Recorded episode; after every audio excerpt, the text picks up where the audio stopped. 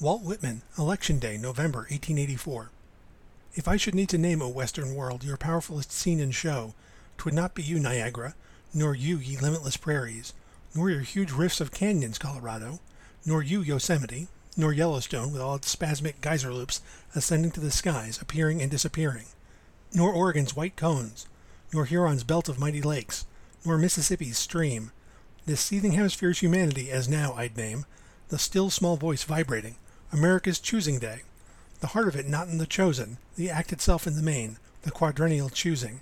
The stretch of north and south aroused, seaboard and inland, Texas to Maine, the prairie states, Vermont, Virginia, California, the final ballot shower from east to west, the paradox and conflict, the countless snowflakes falling, a swordless conflict, yet more than all Rome's wars of old or modern Napoleon's, the peaceful choice of all, or good or ill humanity, welcoming the darker odds, the dross foams and ferments the wine?